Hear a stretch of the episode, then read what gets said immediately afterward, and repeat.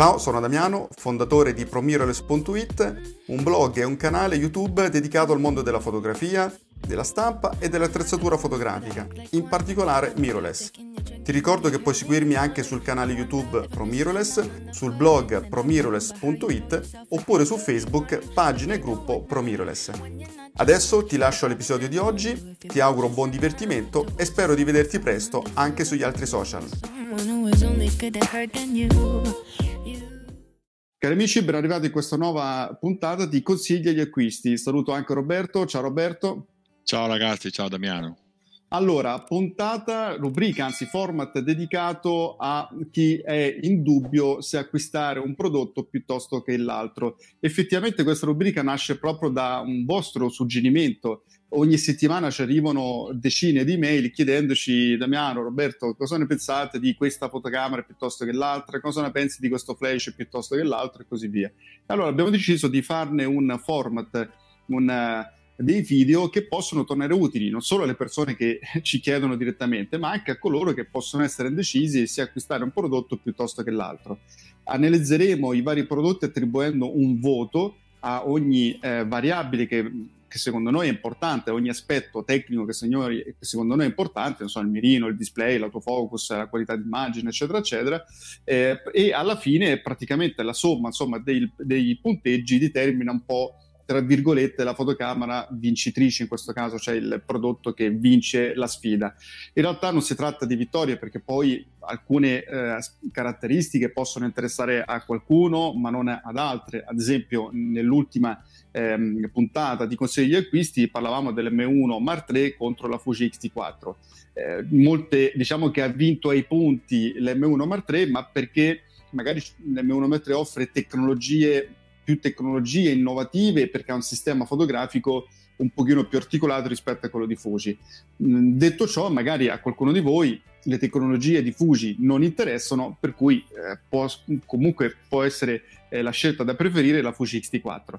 Il consiglio quindi è prendete queste indicazioni che vi diamo, soprattutto eh, come argomentiamo le varie variabili. Ecco, lì possono nascere soprattutto degli spunti utili e interessanti. Poi, come sempre, la nostra opinione, ognuno di voi si farà ovviamente la sua opinione. Prima di iniziare, prima di iniziare però, eh, ricordiamo sempre, Roberto e ai nostri amici, che il miglior investimento che un fotografo può fare più che sull'attrezzatura è su se stesso noi abbiamo due corsi online dallo scatto alla stampa fine art e il corso bianco e nero fine art, ma la cosa importante è che investite su di voi cercando di migliorare il vostro processo di lavoro, la conoscenza della luce e eh, della tecnica fotografica, ma anche diciamo della, di uno stile specifico uh, fotografico, di un genere fotografico. Quindi insomma investite su di voi. Se lo fate con noi ci fa piacere e ci aiutate anche con il canale, ma ripeto, credo che, crediamo che questo messaggio sia il messaggio più importante, investire su le proprie abilità. Allora Roberto, detto questo, direi di iniziare e cominciamo ad analizzare eh, pesi e ingombri, perché essendo due fotocamere mirrorless sicuramente i potenziali acquirenti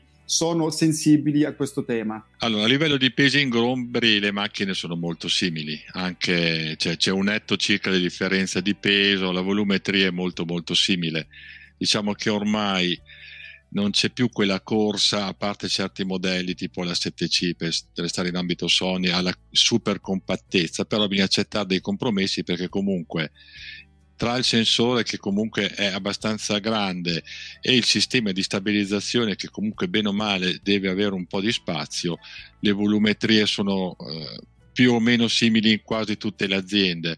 Cambiano un po' poi in base alla diciamo, all'interfaccia, all'ergonomia che la, la, casa produttrice dà un corpo all'altro, quindi ci può essere magari una variazione a livello di profondità di impugnatura e quindi magari quando si vanno a leggere le misure ci sono magari 3 o 4 mm di diversità. Però le due macchine prese in mano contemporaneamente hanno, hanno, la stessa volumetria. Sì, sono d'accordo sul tema che oggi le fotocamere, soprattutto quelle professionali, cioè rivolte ai professionisti, eh, i produttori hanno capito che non possono renderle troppo piccole perché poi diventano scomode ehm, e effettivamente i due prodotti, anche se dal punto di vista dei numeri, eh, il vantaggio di, ehm, di, Sony in termini di compattezza rispetto a, a, Canon sembra evidente, in realtà poi utilizzandole eh, una, una fianco all'altra insomma si assomigliano tutto sommato molto come, come volumi, pesi e quindi sensazione diciamo in, in, mano. Andiamo a parlare adesso di una variabile importante ragazzi che è il mirino. Su una fotocamera professionale il mirino, entrambe elettronico, eh, è determinato. Oggi anche le fotocamere professionali in, in, come tecnologia mirrorless hanno un mirino elevatissimo come qualità e sicuramente sia l'R5 che la eh, Sony hanno un mirino ottimo, per questo abbiamo dato 9 come voto, perché di fatto insomma, è una risoluzione 1600x1200 da parte insomma, di eh, entrambe le fotocamere, quindi un mirino con una grande definizione, un mirino che eh, è grande, si vede bene, si vede bene anche con eh, gli occhiali, eh, ha una buona protezione dai raggi laterali del, del, sole durante chiaramente le giornate soleggiate, quindi sono due ottimi mirini che permettono una eh, perfetta visione del soggetto. Per quanto riguarda eh, l'LCD, eh, anche qua Canon comunque ha una marcia in più perché è un 1024x680 come risoluzione mentre quello della Sony 7R4 è un 800x600, quindi abbiamo dato un voto un po' più alto, un, eh, un 9 a Canon e un 7 a Sony. Inoltre il, il display dell'LCD della Canon è completamente orientabile e provato sul campo, in effetti questa risoluzione alta, questa comodità del, del, del display completamente orientabile eh, vale quella differenza di punteggio alla fine. Sì, eh, Roberto, aggiungo anche come mm, aspetto che dalle nostre osservazioni pratiche, dall'utilizzo pratico, il display della, della Canon, ripeto, poi essere articolato completamente fa una grande differenza. Nel, con il sole si vede meglio, cosa che con eh, Sony è sempre stato un po' un punto debole. È vero che c'è la modalità soleggiata, insomma, cioè in sostanza il display diventa molto più luminoso, ma va un po' a compromettere la gamma eh, dinamica del display stesso, quindi rischiate di vedere l'immagine più contrastata o delle aree bruciate quando in realtà non lo sono. Quindi... Ah, un'ultima, un'ultima, cosa, Damiano, che volevo precisare, parliamo dell'LCD, è la perfezione del touch su quello, va benissimo anche il Sony, ma quello, il touch del Canon esatto. è veramente impressionante come sembra un iPhone, sembra uno smartphone, insomma, proprio sì, una sensibilità sì. A, a, a, tal punto che nonostante io e Damiano siamo due smacchinosi, che ci piace avere i tasti e i pulsantini no, per andare a cambiare le impostazioni, con nostra meraviglia, vero Damiano, ci siamo ritrovati sì, fruitori del touch, cosa che dovremmo mai È vero, questo, questo, mi è capitato anche con Panasonic, che effettivamente va talmente esatto. bene che poi, eh, ti, ti, e poi è fatta bene anche l'interfaccia che ti porta ad usarlo molto, insomma, il touch del, del, con il display. Allora Roberto, qualità di immagine, qualità di immagine tema sempre difficile da affrontare perché qualità di immagine significa tanto, per noi diciamo, i, le tre elementi importanti sono, beh, prima di tutto, la resa cromatica, la gamma dinamica e la resa d'altissimo. Diciamo che questi sono gli aspetti principali, più che la definizione, ormai la definizione è altissima, 45 milioni di pixel, 61 milioni di pixel, certo per Sony il vantaggio è evidente in termini di eh, definizione perché insomma circa 20 milioni di pixel possono fare la differenza soprattutto se le persone sono abituate a croppare in maniera, a ritagliare in maniera importante le immagini e quindi è certo che è un vantaggio rilevante. Perché abbiamo dato 9 a entrambe le fotocamere? Perché se è vero che la definizione di eh, Sony è maggiore, è anche vero che Canon dal nostro punto di vista vince su due aspetti importanti. Prima di tutto il rumore, insomma Canon è riuscita a bilanciare in maniera egregia la, le performance, le alte sensibilità con la risoluzione, con la definizione di 45 eh, milioni di pixel. E eh, a nostro giudizio anche un po' la gamma dinamica e mh, eh, il colore, la qualità del colore anche ad ISO più elevati eh, rimane eh, migliore in Canon piuttosto che Sony. In realtà, ragazzi, è 9, quindi sono due fotocamere straordinarie, secondo noi, non, insomma, il consiglio che vi diamo, non preoccupatevi del tema qualità di immagine, se è meglio uno o meglio l'altro, sono eccezionali entrambe. Eh, se preferite un po' il tema degli alti ISO, forse è consigliabile l'R5, se per voi invece è più importante la eh, definizione, quindi il numero di megapixel, ovviamente andate su Sony. Ecco, questi sono i due discriminanti principali. Allora, Damiano prima ha parlato della qualità di immagine, ma a me tocca l'autofocus, che è un altro di quegli argomenti super caldi, super gettonati, anzi, forse addirittura più della, della, qualità di immagine, che quando esce una macchina nuova la prima cosa che tutti si chiedono come va l'autofocus? Va come quello della Sony, ormai la frase tipica, va come quello della Sony. Eh, dobbiamo dire che Canon, e ce l'aspettavamo io Damiano perché abbiamo visto che dietro le quinte lavorava con la tecnologia dual pixel sulle esatto. reflex già da tempo, quindi avevamo sì. capito che in effetti la, la ciccia ce l'aveva, la tecnologia ce l'aveva e in effetti si è confermato. Quando abbiamo testato l'R5 abbiamo pubblicato anche un articolo, una video recensione, linkeremo la video recensione ai piedi di questo, di questo articolo. L'autofocus si è comportato mi ripeto, se non meglio, ma sicuramente alla pari di quello della Sony A7R4. Quindi eh, un grande salto che Canon ha fatto dalla RRP a queste R5 e anche R6. Quindi prestazioni veramente eccellenti. E se sbagliate una foto, se non la mettete a fuoco, non è colpa della macchina, ma è colpa del, vostra oppure perché non avete settato bene la macchina perché gli autofocus è vero sono sempre più performanti, ma è molto molto importante settarli anche a dovere e quindi non dire ah la macchina ha sbagliato, no, eh, la macchina ha sbagliato perché magari non aveva sbagliato marcia, quindi eh, state attenti anche a questa funzionalità.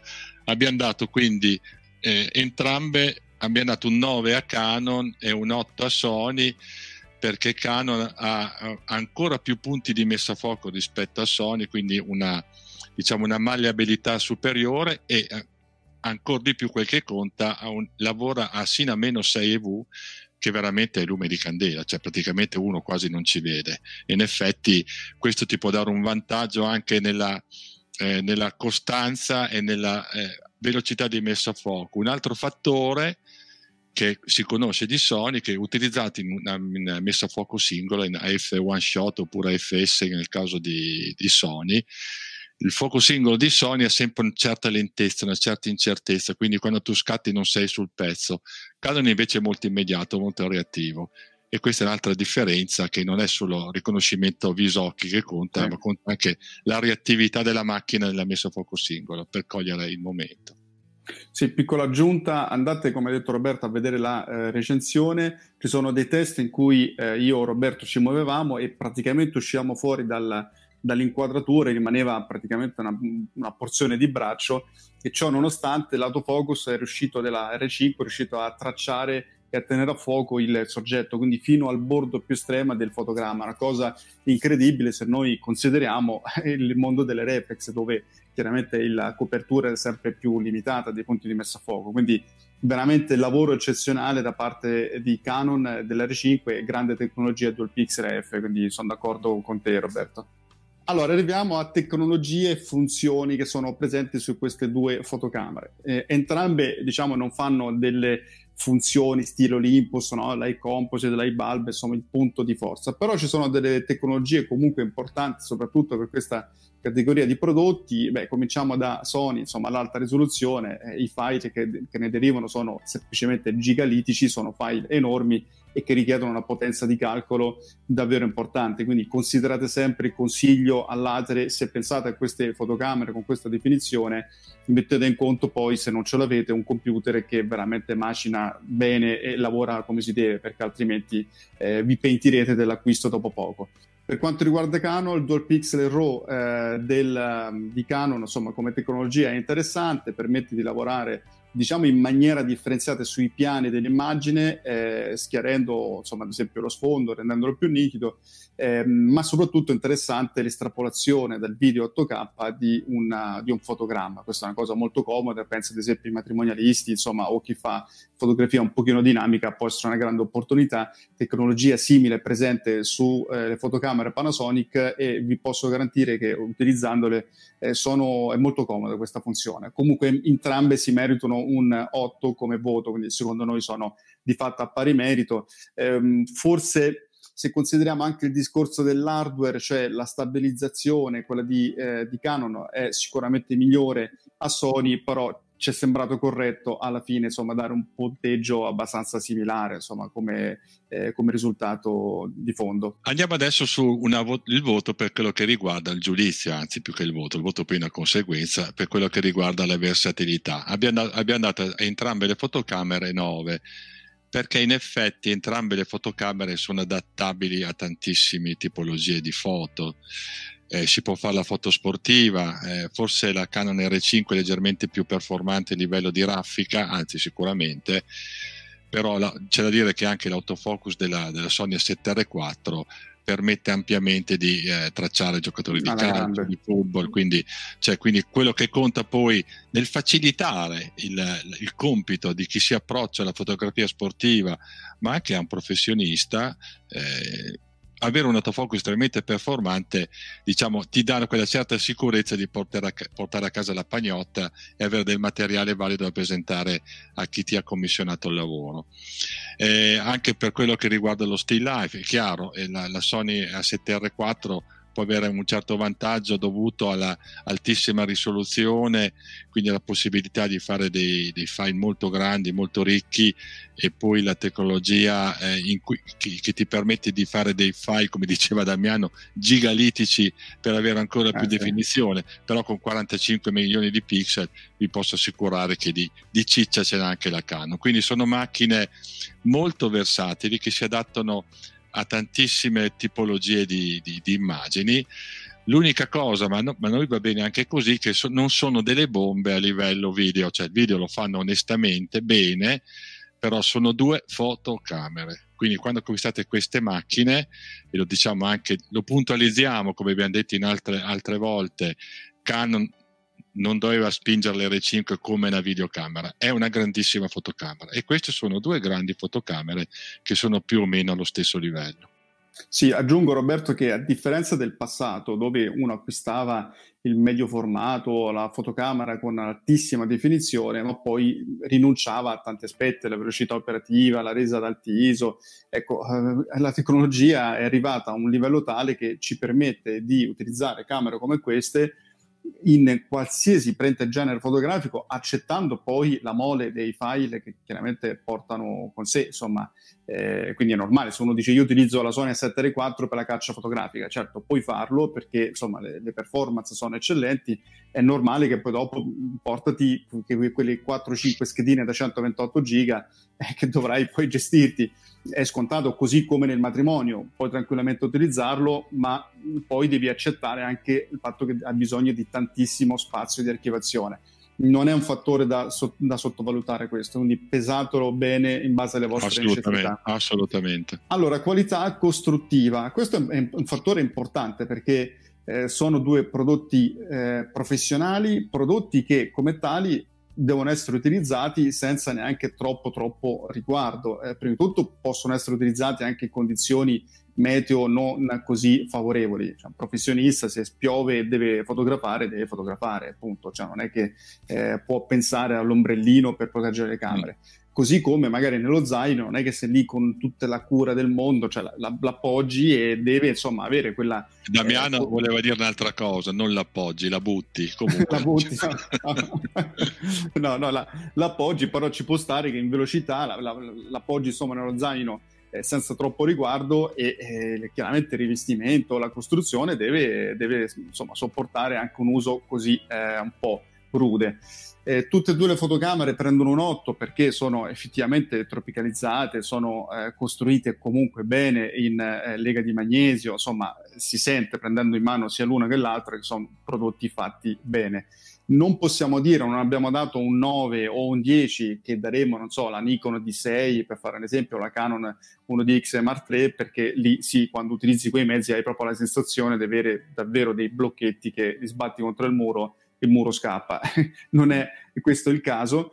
Eh, non ci è piaciuto tanto, dobbiamo dire la verità, la, fini- la nuova finitura che Canon sta utilizzando su queste eh, nuove reflex, l'R5, l'R6, eh, non tanto per la qualità, perché sicuramente di qualità, ma perché abbiamo visto che può essere un po' soggetta a, a graffiarsi e questa è una cosa che dovete considerare perché poi se volete rivendere il prodotto tanti graffi non è cosa buona.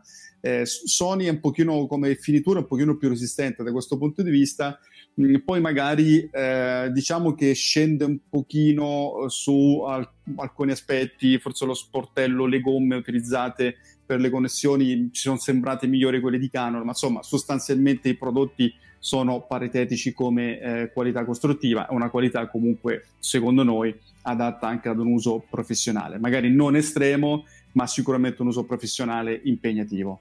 Altro fattore che può essere alle volte determinante per un'eventuale eh, scelta oppure eh, indirizzo, comunque un fattore che c'è da tenere in considerazione è l'autonomia della batteria. Allora, a livello di autonomia batteria, Sony eh, adesso è over the top, oltre devo dire anche la Fusi X-T4 che ha chiaramente aumentato la, il volume per dare più milliampere di batteria e Sony quindi si merita pienamente un 9 perché in effetti ti permette di fare tantissimi scatti. L'abbiamo utilizzata anche per lavoro non la 4 ma la R3 e la 3 in effetti di autonomia ce n'è sempre tantissima. Eh, la 3 scusate. Eh, Canon il dichiarato è veramente diciamo pessimo cioè scarso perché 350 scatti cioè è vero dici la cambi però avere la sicurezza di avere una bella batteria che ti tiene tranquillo per un migliaio, 1500 scatti, ti dà quella sicurezza. Ricordatevi, vi faccio l'esempio, le Super Pro di, entrambe, di Canon e di Nikon, per dire, permettono 3-4 mila scatti. Quindi per darvi un'idea del professionista, la sicurezza che deve avere, quindi quello, poi la doppia scheda, quei fattori che sono imprescindibili però devo dire che utilizzandolo, e vi assicuro che le abbiamo utilizzate sia l'R5 che l'R6, in effetti con un po' di attenzione non arrivi ai 1000 scatti ma 800-900 li fai quindi alla fine devo dire che eh, diciamo, il dichiarato è stavolta in molto inferiore a quello che è effettivo. Meno un punteggio inferiore ovviamente perché sono irraggiungibile però eh, direi che ha un'autonomia adeguata. Allora Roberto, parliamo di connessioni, anche questi sono aspetti importanti che vanno valutati nell'acquisto di una fotocamera, una fotocamera che è evoluta come abbiamo visto, allora, foto, abbiamo dato come voto 8 a entrambe le fotocamere, sia l'R5 che la 7R4. Il motivo è semplice: hanno praticamente tutto quello che eh, serve per eh, connettere la fotocamera al, anche ai supporti volendo video con l'HDMI, ehm, USB-C. Ehm, per quanto riguarda il, il, comparto delle schede, c'è differenza, nel senso che eh, Sony utilizza due SD e UHS2, insomma, quindi molto veloci Canon utilizza il CF Express su, una, su uno slot e, e l'SD o HS2 per l'altro slot, ma comunque sono entrambe eh, estremamente performanti come velocità. Eh, Bluetooth, WiFi, insomma, ottimo anche da questo punto di vista. Direi che dal punto di vista di connessioni, insomma, sono due fotocamere che non credo che eh, vi eh, deluderanno.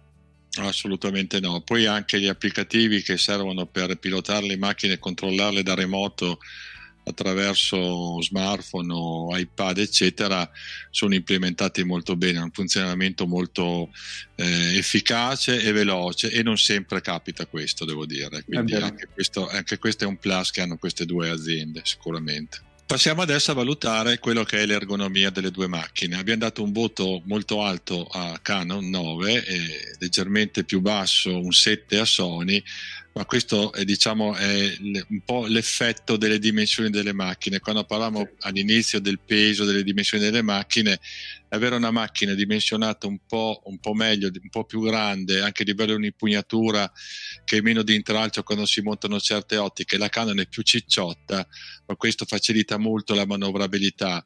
E chi è nel mondo professionale sa bene che preferisce avere un corpo un po' più grande, però con i tasti eh, diciamo ben eh, distanziati fra di loro per evitare impicci e per dare la massima velocità nell'andare a sentire i tasti, proprio sentire a livello tattile, no? Canon ha, ha, un'ergonomia che assomiglia tanto, a noi ha ricordato tanto le 5D Mark IV, eh, forse leggermente peggiore, però molto molto simile e quindi è un'ergonomia che deriva da anni e anni di esperienza sul campo e apro una piccola parentesi, quando si imbraccia, si impugna una Canon o una Nikon si vede che hanno esperienze decennali nel settore, quindi questo qui sicuramente paga.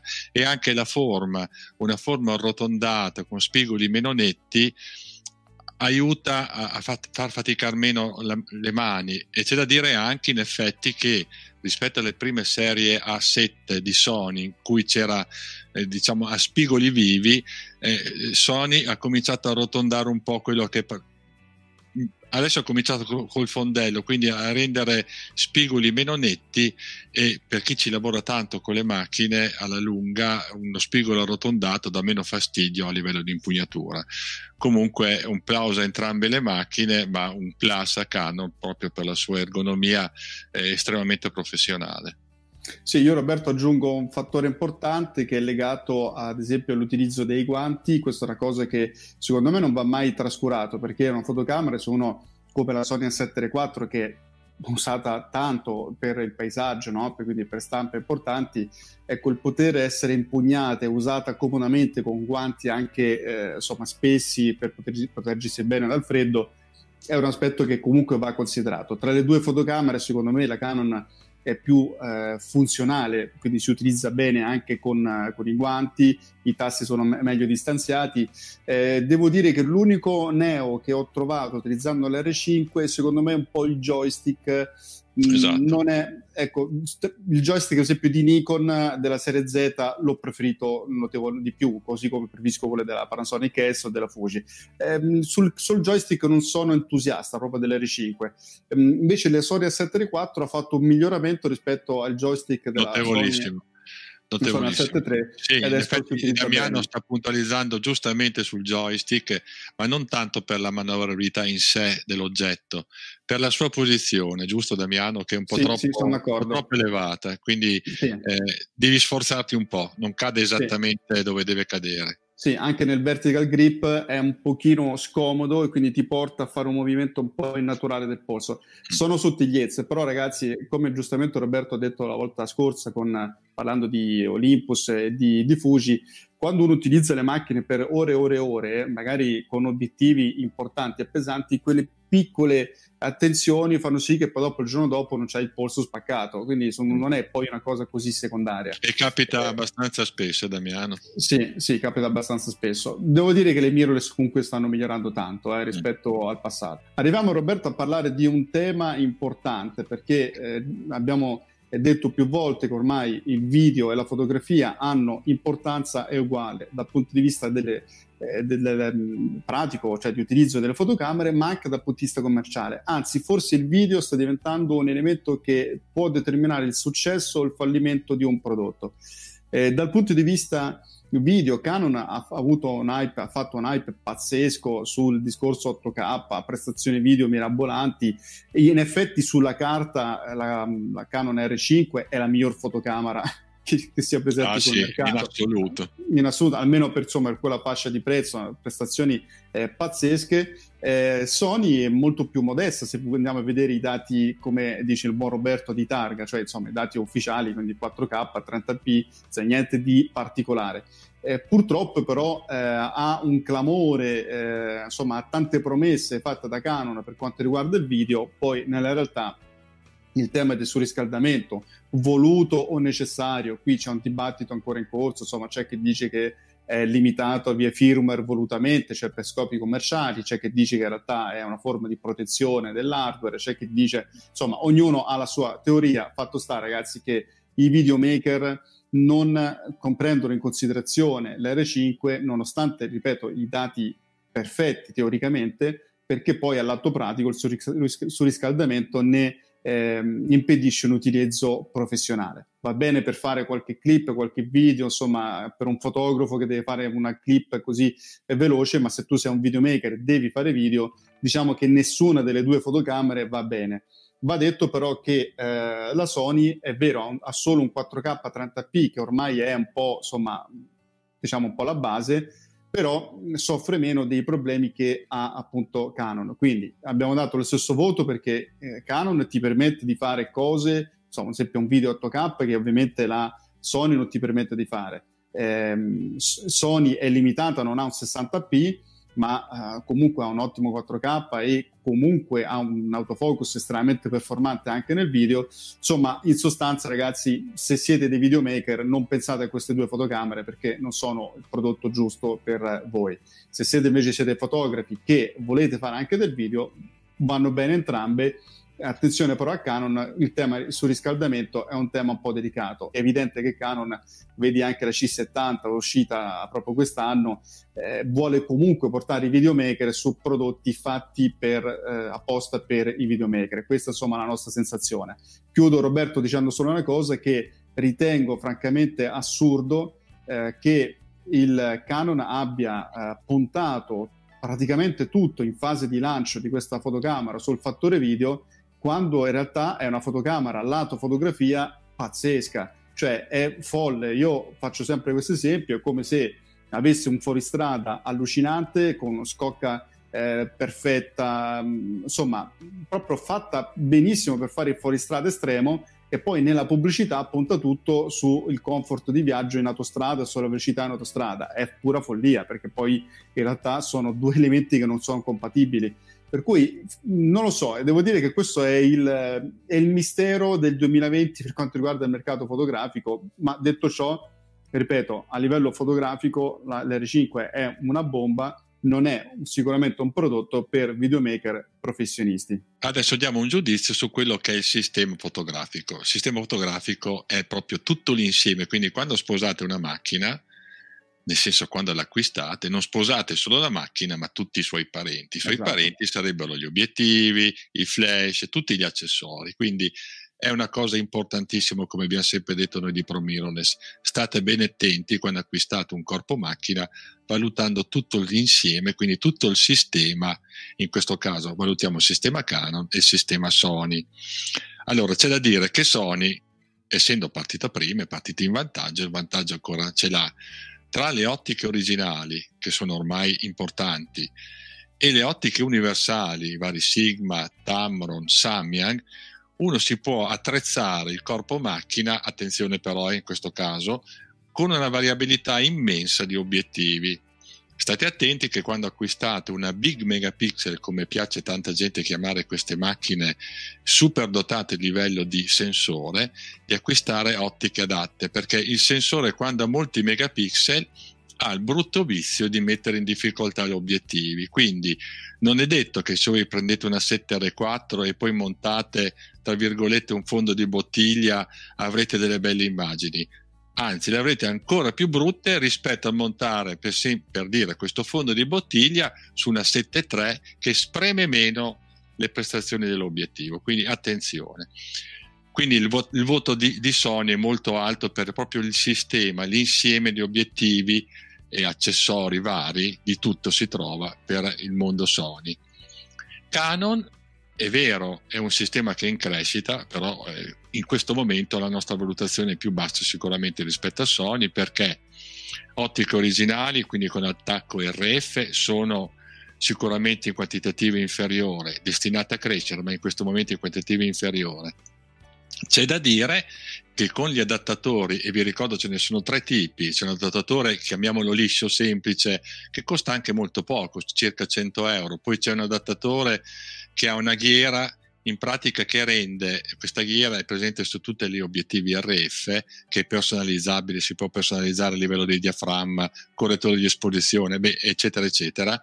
Questa ghiera permette di rendere super moderni tutti gli obiettivi reflex, che sono, sapete, tantissimi, un sistema immenso che ha Canon a livello reflex, adattati su questa macchina. Poi c'è un altro adattatore ulteriore che ha anche un filtro ND, quindi ci sono tre tipologie, ma già con l'adattatore base, quello proprio semplice, vi permette di montare appunto tutte le ottiche EF e anche FS, quindi per APS-C con un crop ovviamente, e eh, vi assicuro che specialmente per quello che riguarda i lunghi fuochi, quindi i famosi 500, 600, eh, i 302.8 di Canon, il funzionamento sull'R5 è ineccepibile.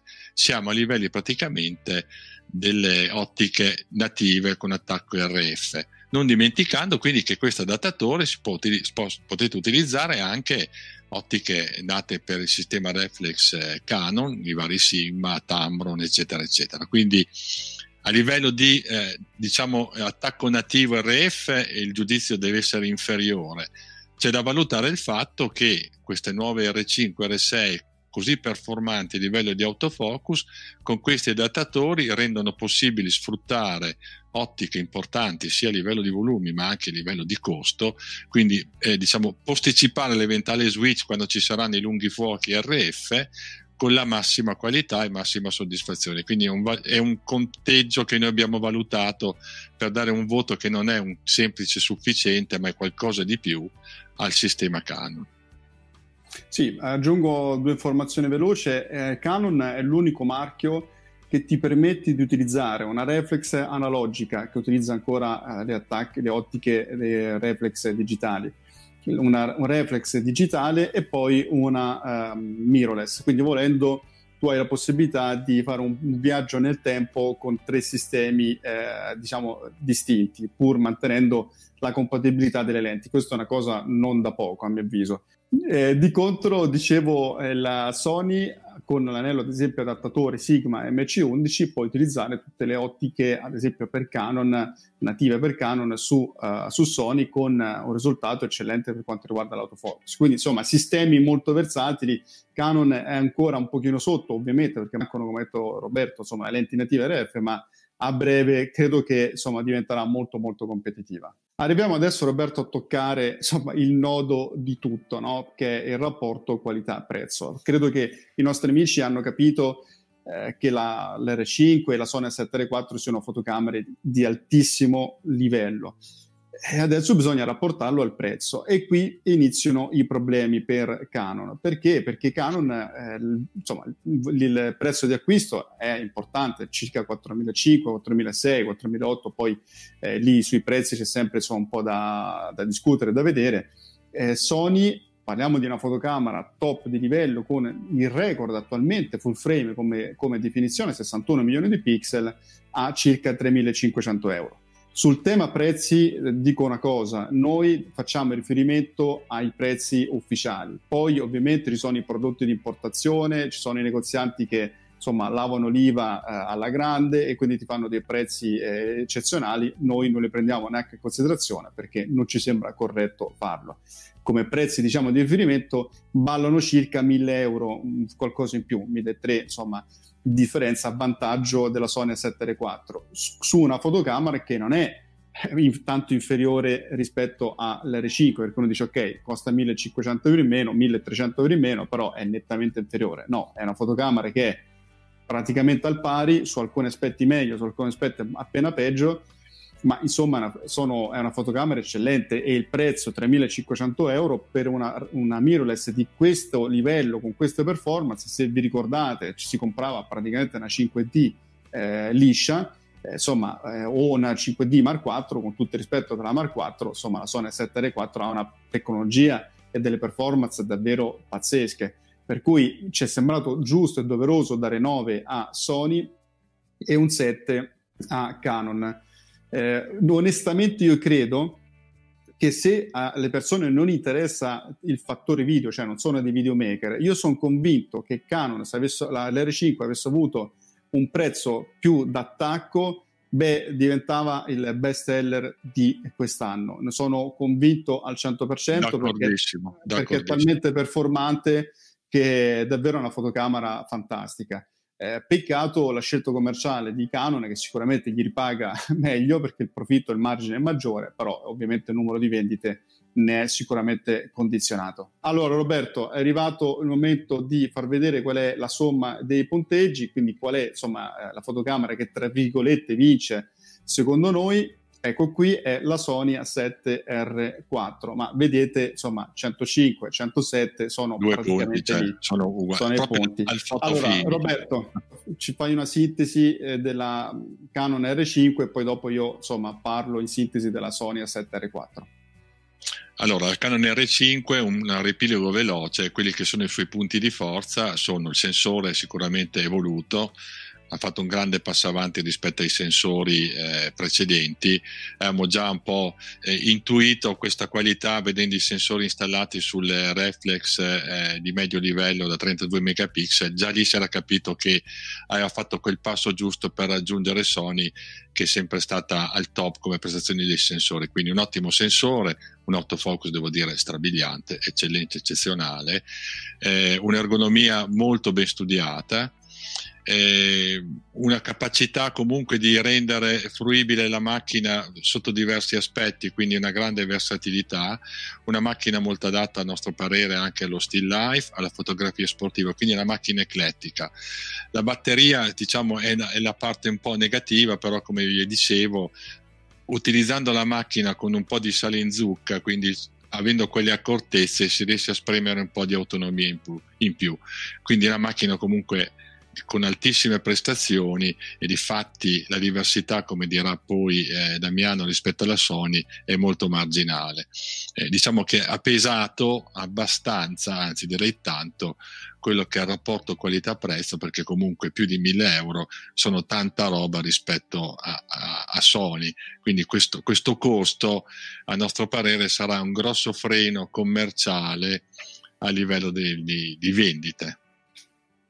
Ok, arriviamo a parlare della Sony A7R4, fotocamera che eh, vi ho detto, insomma, la vedete, ha vinto i punti. Uno dei motivi essenziali è stato il prezzo. Se il prezzo fosse stato più basso, quello dell'R5, insomma, diventava più dura per la Sony A7R4. Sony A7R4 che rimane estremamente competitiva con un rapporto qualità-prezzo pazzesco, considerando tutti i grandi eh, plus del sistema eh, mirrorless Sony, tantissime ottiche native appunto mirrorless di cui alcune compatte, sia fatte proprio da Sony, ma anche se prendiamo ad esempio le ultime Sigma, le, le DGDN, questo è il 65 mm f2, ottica costruita da Dio, eh, compatta, veramente ottima, insomma, quindi Sony, a differenza attualmente del sistema Canon eh, che sta facendo eh, le ottiche F2, quindi un pochino più compatte, più, più cheap anche, più economiche, però Sony è oggettivamente avanti da questo punto di vista.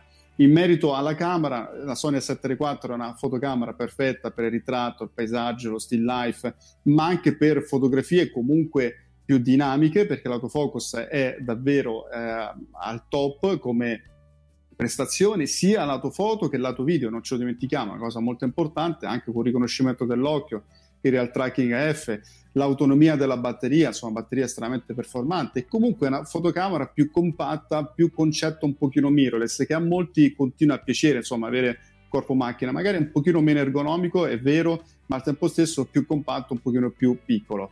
Quindi, insomma, è un prodotto che ha un rapporto qualità-prezzo davvero eh, super, con una qualità di immagine insomma, che per quanto riguarda la definizione definisce lo standard di eh, riferimento insomma, nel mondo mirrorless, ma non solo, sicuramente per le fotocamere full frame.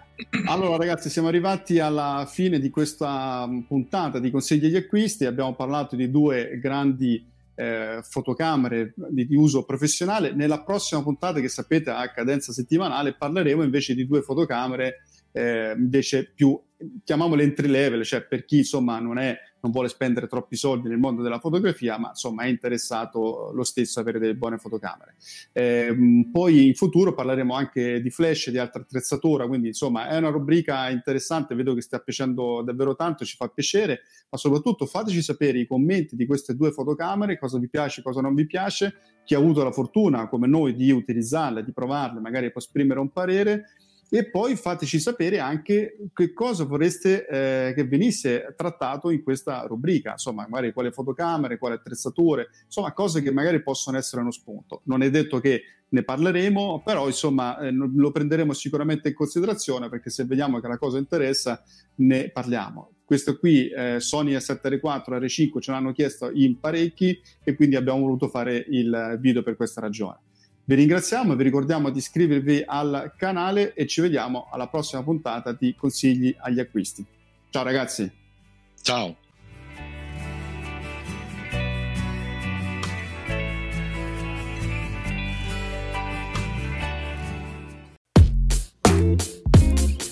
Mi auguro che questo episodio ti sia piaciuto. Ti ricordo che se vuoi puoi seguirmi anche sul blog promiroless.it e su YouTube e Facebook Promiroless.